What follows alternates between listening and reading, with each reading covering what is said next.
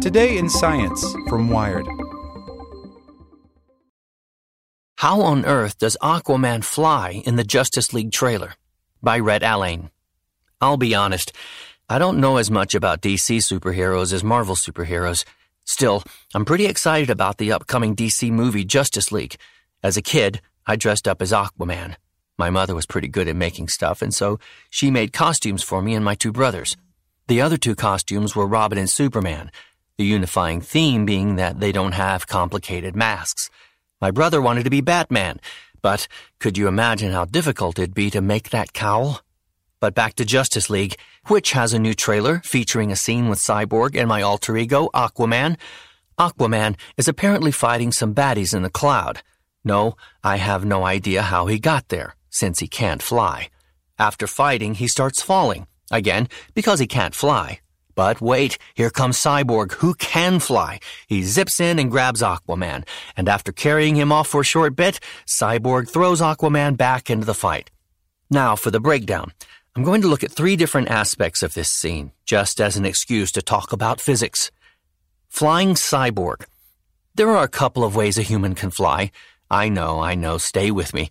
If a human had wings or was going fast enough, then they could produce lift just like a plane. I don't think this is the main mode of flight in this case.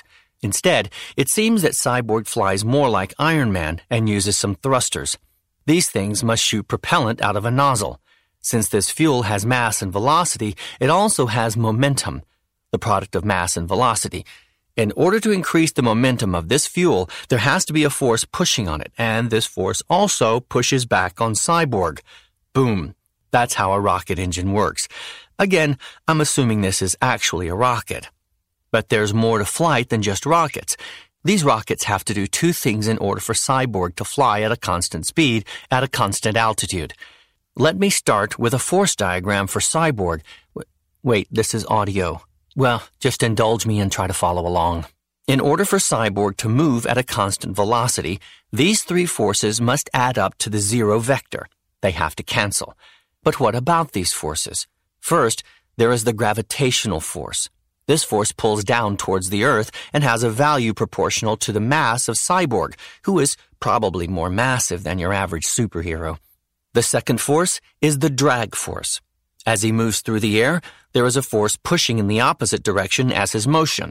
The faster he moves, the greater this drag force. But you already knew that. It's the same force you feel when you stick your hand out of a moving car window. Finally, there is the thrust force that I described above. But the cool thing is the direction of this thrust. In order to match both the drag force and gravitational force, the thrust cannot be pointed directly horizontal. Instead, it has to push both up and to the side. Oh, sure, it might look cooler to have some completely horizontal thrust, but that's not how it works. I should add one more note.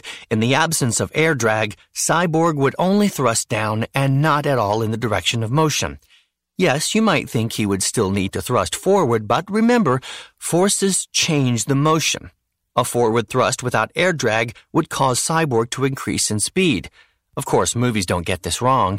Example, R2-D2 flying wrong in Star Wars Episode 2. Cyborg catching Aquaman. I've watched the clip several times. It seems like Aquaman is falling with a very high horizontal velocity. It's almost as if he's a skydiver with a wingsuit so that he can fly as he is falling. That's fine. I'll go with that.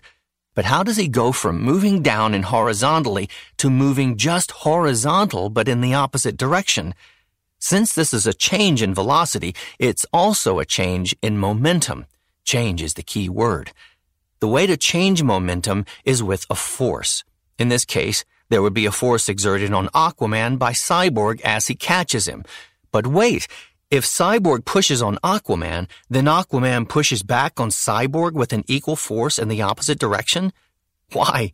Because forces are an interaction between two objects. That's just the way the forces work. What does this force do to Cyborg?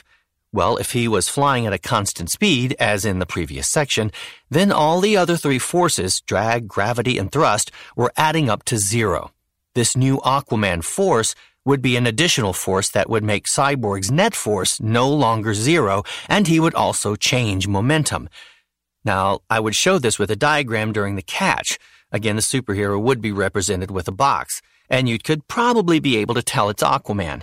But since this is audio, just kind of follow along the best you can. In a normal collision between two objects, something very similar happens. One colliding object has a change in momentum that is equal but opposite to the change in momentum of the other object. We say that momentum is conserved. That's not quite true in this case since Cyborg clearly has other forces acting on him during this time, namely the force from his thrusters. Still, if the collision is over a short time interval, then the force between Cyborg and Aquaman would be huge in order to create a change in momentum. This means that the other Cyborg forces are comparatively small and can be ignored, and the change in momentum for the two superheroes would be equal and opposite. But remember, momentum is the product of the mass and velocity. If Cyborg is much more massive than Aquaman, then he could have a much smaller change in velocity, but still have the same change in momentum as Aquaman. Here's how I see it happening. Aquaman is falling down at an angle. Cyborg catches him, and in the process, he slows down and moves downward. That's not quite what we see in the clip, but it still looks cool. Cyborg throwing Aquaman. Now for the last part of the scene, when Cyborg gives Aquaman a nice toss back into the fray.